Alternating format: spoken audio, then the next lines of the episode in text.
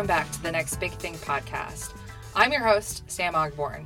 If you've been obsessed with beauty during quarantine, you will absolutely love today's episode. Today, the next big thing interviews Liz Bishop, who is the CEO and founder of Urja. Liz is a beauty pioneer, having already founded two beauty brands. I'm going to guess that there's probably a few female founders and budding entrepreneurs who are currently living the hashtag corporate life. Liz is very familiar with that. She came from about 20 years in the CPG industry what I loved about interviewing Liz was that she has such a passion. It's not only what she knows, but she's had personal experience dealing with inflammation that really inspired her to build the Urja brand. Also, if you're someone who's looking to get into the beauty industry a bit more as an entrepreneur, Liz gives some really awesome tips around ways to navigate, especially when it comes to things like formulations. So, if you want to listen to someone that has truly well rounded experience, not only in marketing, but in the beauty industry, this is the episode for you. Give it a listen, and I'll catch you on the flip side. Hey, Liz, welcome to the podcast. So excited to have you here. Hi, Sam. Thank you for having me. Great to be here. Let's talk a little bit about the launch of Urja. It sounds like it was late last year. Is that right? Well, we launched at the very end of last year, basically about the 1st of November. Um, and our intention was to take the first four to six months of 2020 and really just build our community, get feedback, um, kind of a friends and family soft launch. And then, of course, COVID hit and all bets were off. So, you know, here we are, four, six months into the launch of Urja, and everything's fine. And we'll get into that, you know, a little bit more in the podcast but uh, we're not obviously where we thought we would be today but we're happy to be here today and that's really you know at the end of the day well we couldn't be happier to have you on here tell listeners a little bit more about your background yes so my background really is kind of i was born into the beauty industry um, my dad uh, spent his 40 plus year career with Elizabeth Arden. So I was really born into the industry, really saw it evolve for the 30 or so years that, you know, I was um, kind of working, not working with him, but living with him. And we were moving across the country and the globe as, you know, he moved up that corporate ladder. But really, my experience came from uh, 15 years in pharmaceuticals. So um, I was in sales, marketing, business development for very recognizable companies like Johnson & Johnson, GlaxoSmithKline, Valeant. So a very interesting corporate grind of a career. Must have moved four or five times for different opportunities. But it was about 2004 when I was with Valeant out in California, and we had a skincare brand that had two products in our dermatology portfolio by the name of Kinerase. And it was really where, you know, my upbringing in the beauty world and my experience in pharmaceuticals collided. And um, I really left the corporate and pharmaceutical world in 2008, 2009 and have really been anchored not only in skincare, primarily within the beauty category, but really in this entrepreneurial startup founder space. And Urja is actually my third um, entrepreneurial brand and experience. So that's a little bit about me. Wow, just a few minor details. Unbelievable. So, what was it like growing up with someone who's from this space? I'm imagining that that probably influenced your interest in beauty a little bit. Yeah, yeah, it absolutely, it absolutely did. Um, and I did follow in kind of behind in my dad's footsteps. I did uh, two internships with Elizabeth Arden when I was in college. And then when I graduated, I actually did work for Elizabeth Arden for kind of my first five years out in the workforce before, and it's a long story, but before I got into kind of the world of pharmaceuticals. Um, so, so yeah, and it was very different. And and just as much as I see kind of the beauty and skincare space evolving now, when I look back into the kind of into the 80s and early 90s, there was as much change then, albeit quite different. But this space, this industry, it's always evolving and always changing. And I think in part that's really what I love about it. Nothing is ever stagnant. There are always people out there, you know, pushing it forward, moving it forward, challenging kind of the norms and the status quo. And I've just always loved to be a part of that. Love it. Always got to be a part of the movers and shakers. That's awesome. Yeah. so tell listeners a little bit more about what Urja Beauty is and what makes it different.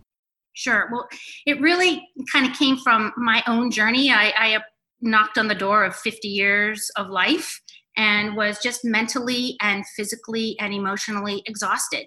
You know, I'd been in the corporate grind for probably 25 years. I'd raised two kids. We've moved countless times across the country. And all of a sudden, I was just burnt out. And so I really went on a personal journey just to kind of put myself back together so I could have another 50 years and uh, and and much of that journey again it was taking a more natural approach. You know I, I, wasn't as much as i had kind of grown up in pharmaceuticals really wasn't as interested in in that path as i was exploring kind of natural alternatives and things that i could do myself. And much of that journey led me to the effects of inflammation on our health on our physical health, on our mental health, on our emotional health.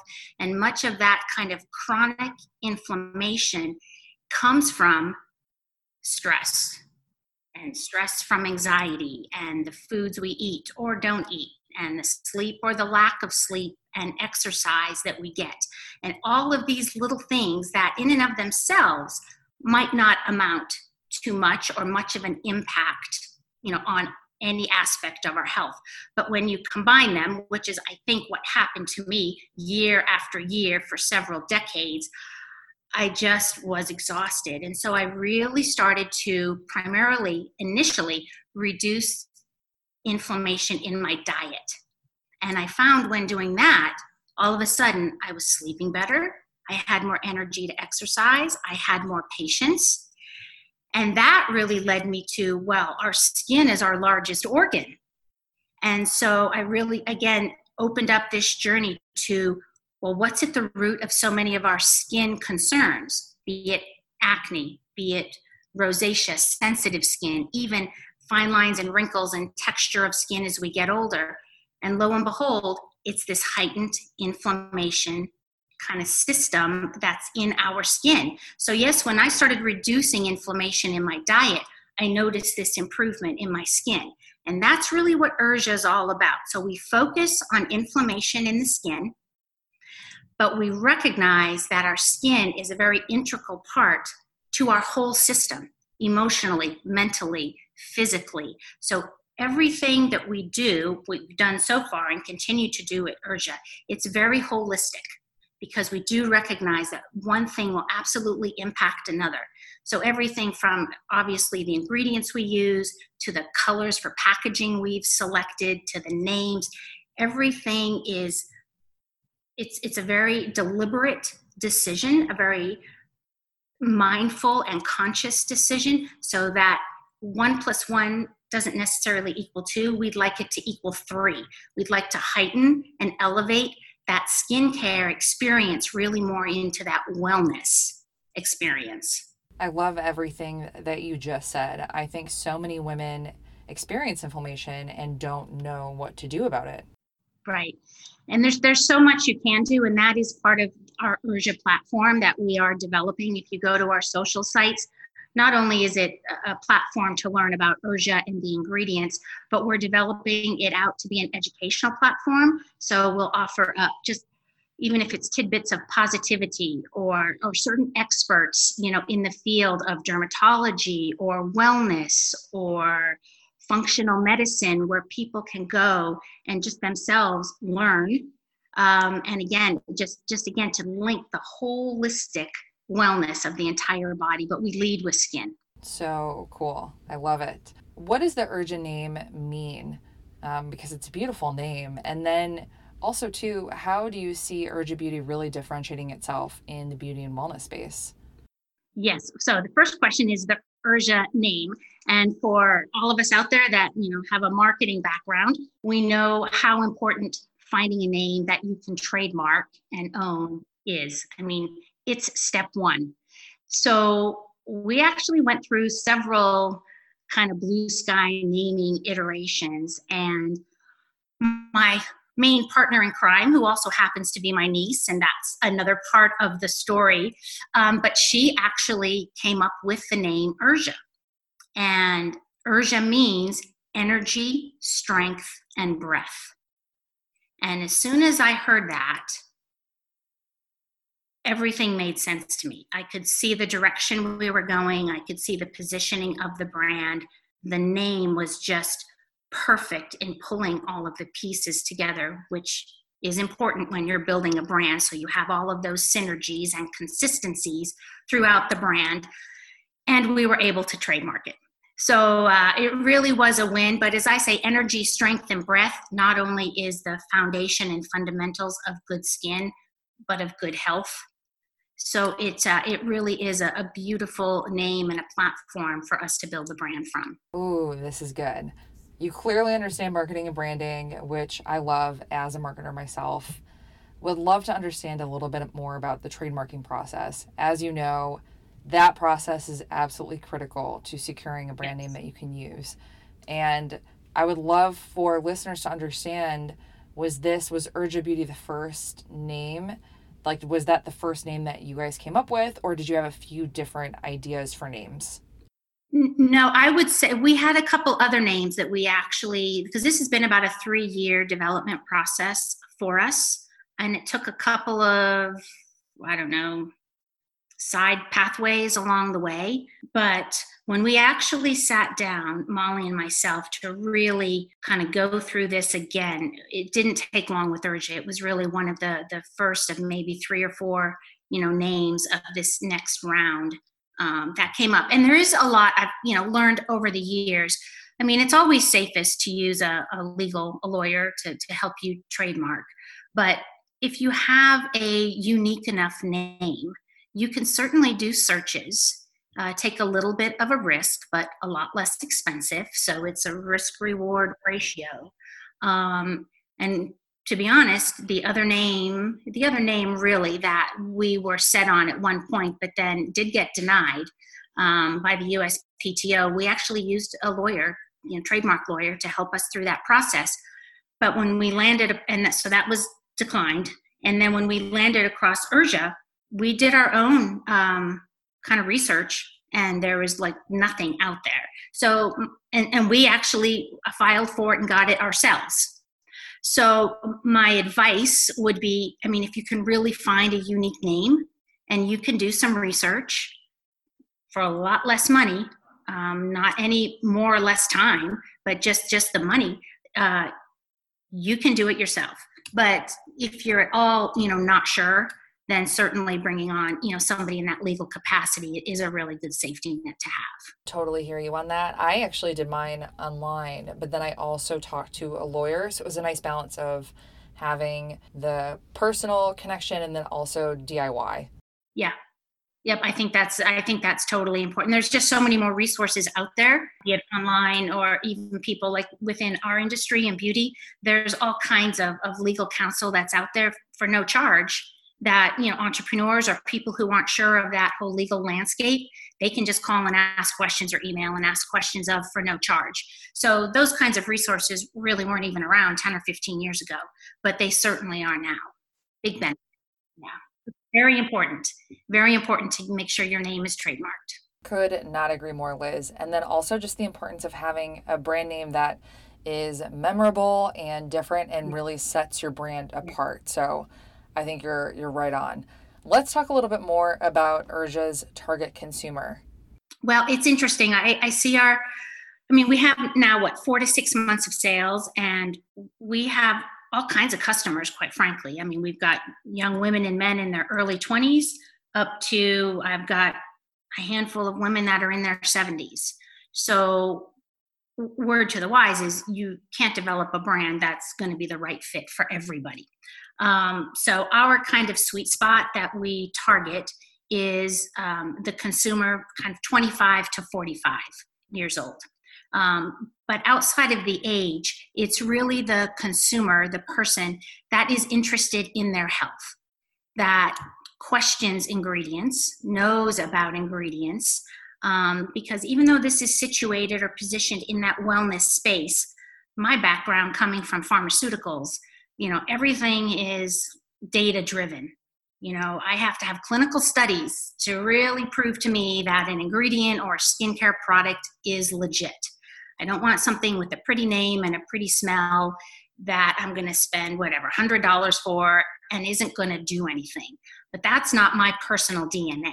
So as we develop this, and we do have our own lab and our own in-house chemist who has been in the uh, beauty and personal care industry for over 35 years, ingredient by ingredient and formula by formula, we developed all of these in-house. So I can certainly sleep at night knowing the products are efficacious. The ingredients that are in the formulas are in there at levels that will do something to your skin. And now we've had four to six months on the market, and we're hearing this feedback from customers. It works, it's amazing over and over again. So we, we really focus uh, on that consumer who wants to do something good for their skin have a little moment of kind of zen or ah you know at the end of the day we have an adaptogen a signature adaptogen scent that's in about half the product so adaptogens are known to kind of balance your emotions help to balance your stress. So as we say as you put the face wash into your hands and kind of start to lather it up take a deep breath. Just breathe in the adaptogens. And again that's that holistic approach. There's lots of cleansers out there that will clean your face take off your makeup. But ours is just taking that to an experience level where some of those ingredients are in there to actually do something for you kind of mentally and emotionally. Because for some of us that's the only me time that some people get every day is taking their makeup off right? Is going through a 5 minute skincare prep before they put their makeup on in the morning. So we you know we're very conscious in building the Urja brand to be an experience in addition to you know good skincare. So I think that in part is what really separates us. I, as I look at it, we're kind of that next generation of skincare because we're not just looking to treat fine lines and wrinkles or breakouts or sensitive skin. We're looking deeper. What's causing it? It's that chronic inflammation. So, from a development standpoint, we're looking to target that inflammation to help clear and remedy the skin. But in addition, we give you kind of that emotional Zen moment to yourself. So great. I love all of this. So, based on your target consumer, let's talk about, a little bit about messaging because messaging is a really critical part of how a brand, as you know, resonates with its target market. When you were first launching Urja, how did you know what messaging to lead with? Was it a quick test and learn type experiment, or was it easing into messaging, seeing how your customers responded, and then going from there? A little bit of both, quite frankly. You know, I think anybody that has kind of the guts to be an entrepreneur because it's not easy. Um, you have to be passionate about something. So, whatever that kind of passion point is for you, um, and that's whether it's an, the name and the development, the ingredients. I mean, that's all leading you to a positioning and a marketing message. So, at least initially, I think you have to lead with kind of your passion place because it's one thing to develop a brand, and that for most of us is very exciting and sexy, and you feel very creative and in your element. But then the work starts because then you have to sell something because your brand, you know, can't stay alive unless you can sell it. And so at the end of the day, any and every entrepreneur is a salesperson. And so I think a lot of people kind of misstep that and they don't think about that the really tough part starts when what is resonating? Are people buying? And i say a lot of people will try a new product once. Do they come back?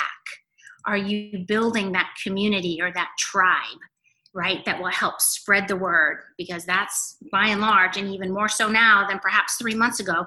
But products sell, and that's not just in beauty, but in general, from word of mouth.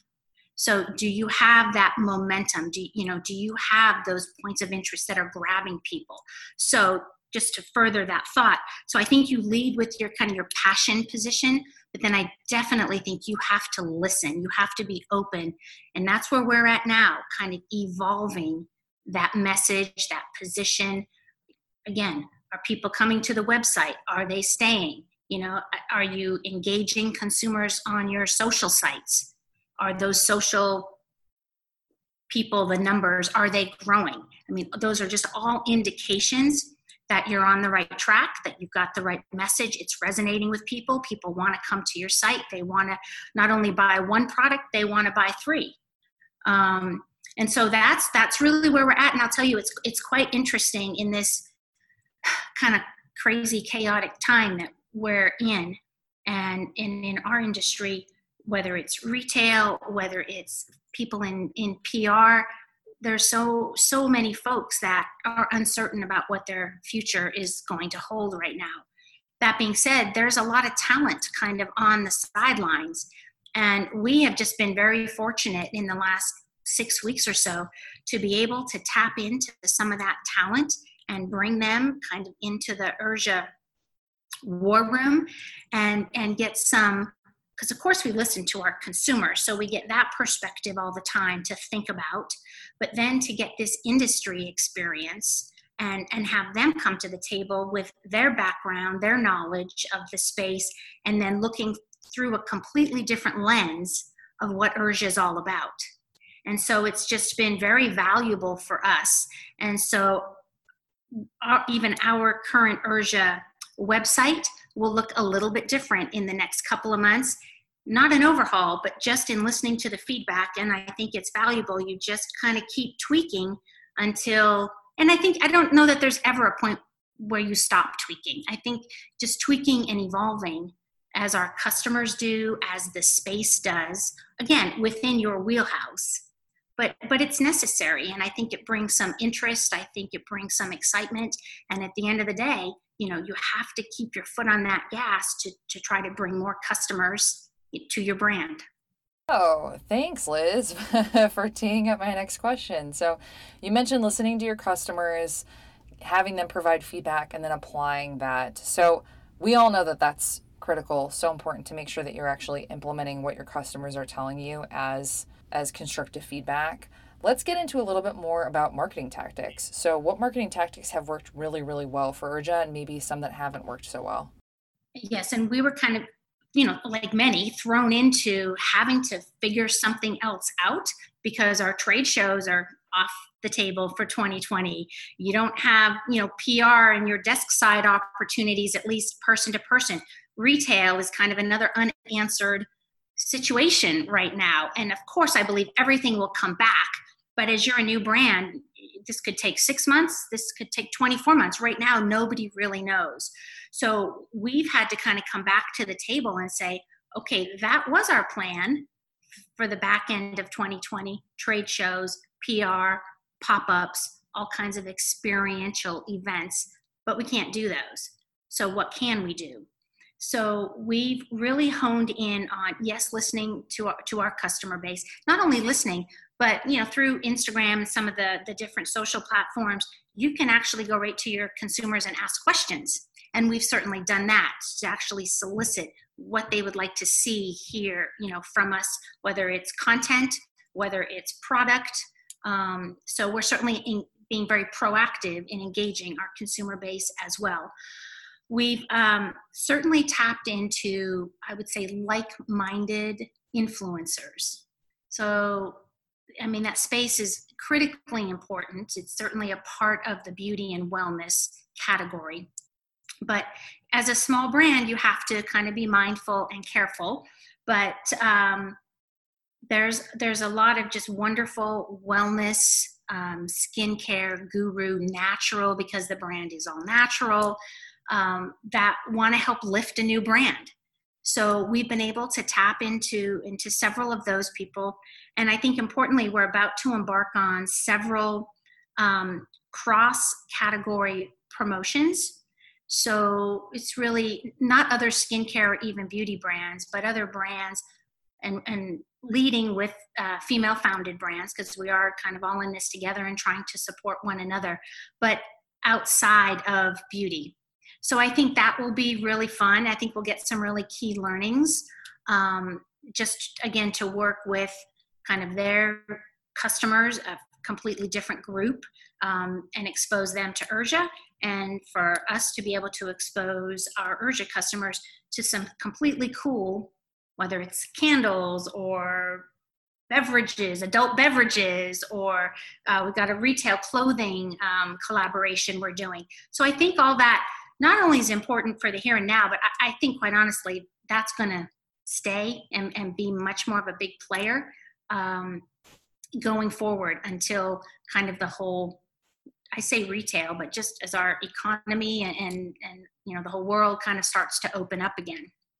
So we're excited about that. That wasn't really something on our immediate kind of marketing tactic, um, kind of strategy or plan, but I think everybody's just had to kind of rethink. Uh, you know, how do how do we keep afloat and keep everything, not just from a financial standpoint, although that is most important, but just keeping people engaged and having interesting content. Um, and so I think a lot of these cross collaborations are going to be very effective. Yes, I love, Liz, how transparent you're being about what's happening this year. It's a weird year for everyone, and including brands figuring out what tactics make sense. I also love that you mentioned cross collaborations. It seems like that's a hot thing that a lot of brands are considering doing right now. Can you tell listeners a little bit more about the process behind securing that? Was it just through an Instagram DM? Uh, yep. I mean, basically, yes. Yeah. I mean, it is interesting. Uh, I would say people have reached out to us as much as we've reached out to other people. And I think, you know, the way you go about it, you do have to be respectful and mindful because there's so much of people reaching out to people right now with kind of the economy shut down that whether it's linkedin or whether it's instagram there's a lot of like let's just slide in and it can be overwhelming. So i think if you're the one reaching out and whether we're on that end or the ones being reached out to how you do it is also very important.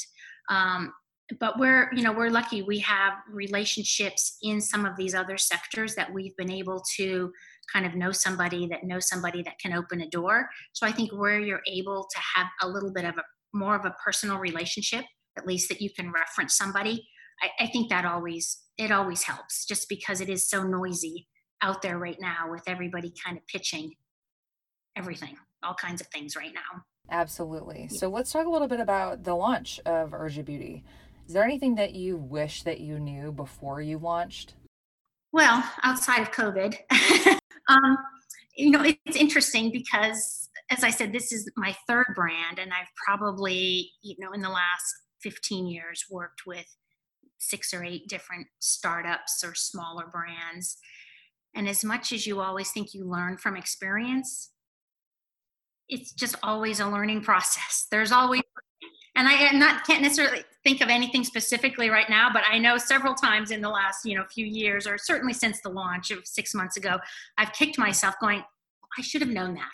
Like, But I think some of it is is human nature, and I think quite honestly, if if people kind of didn't launch or go for it before they had you know every i dotted and t crossed like nobody would do it i mean if, if being an entrepreneur if launching a brand were easy as they say everybody would be doing it it's not easy it's not for everybody and um, i almost think you have to have just enough of that gumption and blind faith a little bit at launch just to go for it. Um, now, again, that's coming from years of experience in the space. So I think it's a calculated risk and going for it because I do have experience. So I would say to entrepreneurs or, or people kind of newly getting into the space, even thinking about it, if you don't have the background in that space, be it beauty or any other category, seek out somebody that does. Seek out somebody to counsel to talk to to be a mentor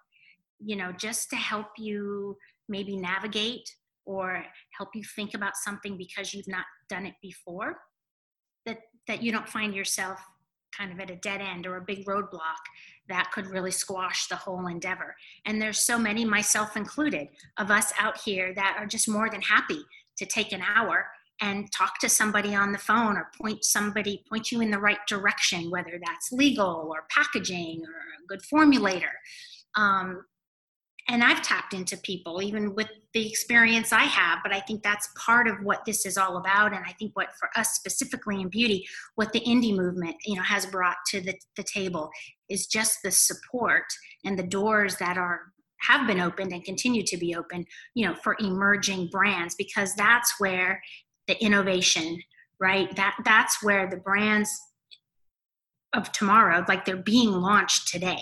So even in the midst of COVID and shelter in place and all of the uncertainties, don't let go of your big ideas. You know, don't let go. I mean, you, they might have to slow down a little bit. There might be a pause, but but don't let go and just reach out to people to get the understanding. You know, take this time to research and learn. Um, because, like I said, even even stuff happens, and and you just have to to know that okay, we can get beyond this, we can move forward, and let me reach out to somebody if I'm not sure how to do it. Liz, I've just got to say, it's really admirable that you would raise your hand and help listeners out. There are a lot of people in the industry that see other newcomers as competitors and are a little bit more protective about their contacts and who they work with. I love that you're basically saying, hey, we're all one team here, we're all in the same industry, and we can coexist and also both be successful. Absolutely. Yes.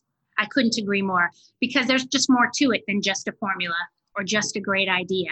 I mean, the, the secret sauce is that entrepreneur that can put it all together in the sizzle um, and then sell it and get out there and sell it. And so that that kind of the, the icing on the cake, that 20%, that that's up to that entrepreneur i can't help them with that but i can help put those building blocks in place but then they got to go and that's fun to watch people that you've helped um, had conversations with just to watch them go. Yeah that makes sense. Where do you feel like the beauty and wellness industry is headed right now? Well it's interesting. I i do think that you know wellness i mean wellness was having its moment. It, its moment was building let's put it that way over the last couple of years. Um, you know and much of that started a few years ago within the industry when you know the the verbiage of excuse me anti-aging was kind of being shunned upon. Like women we didn't love that verbiage that term anymore. So things were moving into self-care and you know this this whole wellness movement. I certainly think you know with our shelter in place for the last three months and counting that's become even you know more important. Um, so i think the whole wellness category is going to continue to just not only grow but probably explode. And that's just not beauty but that's it's everything in wellness how we take care of ourselves how we exercise um, all the podcasts headspace all of those types of things that support our mental and emotional health. Because that's the other you know part of it coming out of kind of being sheltered in place for months. We how do we how do we all kind of get back and emerge back into whatever the new normal is going to look like? But that aside so that's kind of the wellness space but the beauty space in and of itself is never going to go away because women in particular we love a new lipstick right we're not we're not walking away from any of that but you know for so many of us the last few months have not been about putting on a full face of makeup. If you're wearing a mask, it's kind of a little nasty to have your lipstick on behind the mask. So I think, you know, color cosmetics certainly aren't going away, but they might, might see a different way of coming out of this than I think, you know, skincare, hair care, um, certainly those anchored in wellness. Um, so how do we how do we pivot? I really i'm not sure yet. I mean i certainly don't think the sephora and ultas in department stores of the world are going away. Some may but that whole sector is not going away. How we as consumers are going to feel about that experience because that's really what so much of shopping certainly in beauty has been about for us as consumers. It's the experience and uh, I think until we really kind of reopen and re engage, I don't know what that experience is going to feel like from a consumer perspective. Um, but again, from an indie perspective, it, it kind of even further levels the playing field when not as many people perhaps are going into a Sephora. So I think there's going to be opportunity for customers to seek out new brands online. So I, I think that is one uh, kind of avenue that all brands, but especially newer brands, really need to kind of beef up their capabilities and understanding and kind of how they participate in the whole, you know, e-commerce, social, digital arena, uh, where that was probably not most brands' initial thought process to launch a brand. I think it it quite likely is now and will be at least for the near future. You know, it is really interesting with COVID there are a lot of people like myself who, even though I have beauty products that I love, I'm always looking for the next best thing to test out and try. And I almost wonder if, because everyone's been at home, maybe going a little bit stir crazy, they're actually more inclined to try new beauty products than they were before. Yes, completely agree. Absolutely. Even if it's one thing, just one thing. And uh, and I think too, for so many people being in their house all the time, more people are spending time online, just searching, checking things out, going to new Instagram pages, or you know, taking that extra click or link that they wouldn't have done or when they had so much on their plate to do.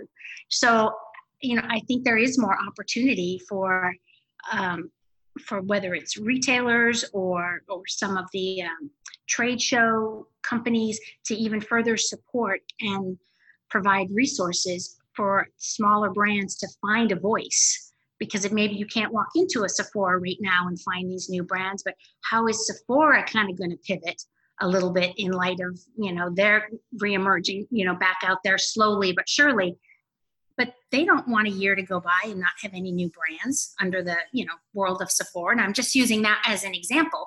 So I would assume over time here that a lot of the retailers will find ways to continue to embrace and kind of introduce new brands to their consumers. Yeah, so let's talk a little bit about what's on the horizon for Urja Beauty. What's next? Yeah, well, we're not going anywhere. You know, we've really kind of taken the the pause here. Um, to kind of just look inward and uh, what have we learned? Um, kind of where do we want to go? We it's just as i always say you know when one door closes another opens and the door might not be completely open right now but for us it's very interesting because you know we've launched not only launched before covid but our whole you know brand inception was three years ago. Um, and i think what Urja stands for, where it's positioned, the ingredients in the brand, the story we tell is even more relevant now than it was three or four months ago. Because I think people right now are just looking for brands and stories that feel good, that are positive, um, and again, from a skincare perspective, that work, that smell good, um, that feel good, and and we're really that's that is that is our wheelhouse. That's our bullseye. So we are you know we are we do have a couple of products that we're looking to launch by the end of the year. I mean we have big plans you know for the entire urja line and certainly the runway is open to even build out further and above and beyond than just skincare. Um, but that's kind of really the anchor right now. Um, so we will just continue to kind of tweak ourselves and really to heighten our presence you know online and to do more of these collaborations just to build our community um, online and and really just to make sure that the wellness world in particular knows that we're here and really support what they're all about as well. Smart so, we have a lot of current entrepreneurs and prospective entrepreneurs who are listening to the podcast. In a few sentences, what kind of advice would you give them for starting their own business? I think we need every entrepreneur that has the vision and the guts to do it because it's it's a completely wild ride and i say that because after you know 15 years in corporate it was like a 180 to all of a sudden kind of be out there and it's one thing to say, oh, it's great to kind of be your own boss and make your own decisions, but it's really tough. and and there's it's never just a smooth ride. So you have to just be of that mindset to as not just go with the flow but as we say grow with the flow. You just have to be open to to where this wild ride is going to take you but it's just clear to me not only in our beauty uh, sector but if you look at others sometimes in these times of trouble this is when innovation happens you know and and and new ideas and uh, new mindsets emerge from this. And so, even COVID aside, I just think if you've done your homework, you kind of understand your space, you've got to have something that's different. Um, and you've just got to have the mental wherewithal as well as you know the financial wherewithal that is one thing i counsel people that i speak with is if, if you really aren't prepared for what it takes to be competitive in the beauty space it will just become a very expensive hobby. And that gets very, very stressful. so, uh, you know, I think it's just putting that basic business plan together so you understand what's ahead of you. But again, you don't have to have all the answers because I think part of the fun and part of what is going to push you to have to make decisions that will make you successful is that unknown, what you don't know. So I would uh, those people thinking about it, just get your ducks in a row, go for it. that is advice straight from the heart. I think a lot of people will appreciate hearing that and then also feel inspired by that. So, where can people find Urja Beauty online? So, our website is uh, www.urjabeauty.com, U R J A beauty.com. And then on Instagram, we're at Urja Beauty. And Facebook is also Urja Beauty. If in doubt, Google Urja Beauty. Sounds super easy. So, what about for people who maybe have questions? I know you offered up, which was so generous, offered up your personal LinkedIn account. So, would you mind letting listeners know what how they can find you on LinkedIn? So, I am on LinkedIn. Um, I also have a consulting company that I've had for several years, and that is www.i the letter I, the number five, beauty.com. And um, there's my bio and some of the other folks I work with on there. And that's also another channel that you can reach me through. But yeah, if anybody just has questions, wants to brainstorm, um, yep, LinkedIn or, or through one of the, the two emails would be just fine. Awesome. I love it. Hey, Liz, thank you so much for being our very first podcast guest on The Next Big Thing. I can't wait to see what Urja Beauty does in the future. And for anyone that wants to follow along, I'll make sure to include your website and links in the show notes so they can go check you guys out. Thank you again. That sounds great. Thanks very much. So, I want to give a big shout out to Liz, you guys. She was the first person that I asked to be on the next big thing. So, thank you, Liz, for your time and your generous tips. I know there's an entrepreneur out there that is going to be grateful that they listened to you. As a reminder, if you're interested in checking out Urja, we'll include links in the show notes. And you all know what my last call out is going to be. If you loved this episode and you want to hear more from the next big thing, please go give us a rating review as you know, it really helps us to have ratings and reviews. So anything that you can do helps us. We really, really appreciate your time and for being a fan and listening to this new podcast. Hopefully, you're binge listening to these episodes on a road trip. Maybe you're going somewhere warm. I hope you are. Or maybe you're going somewhere near the water, which sounds amazing right now. Or maybe you're just outside walking your dog. Regardless, thank you so much for being a listener and for being here with us. I know that I can't wait for you to check out the rest of the episodes that we have planned. So, with that said, I'll catch you in the next episode.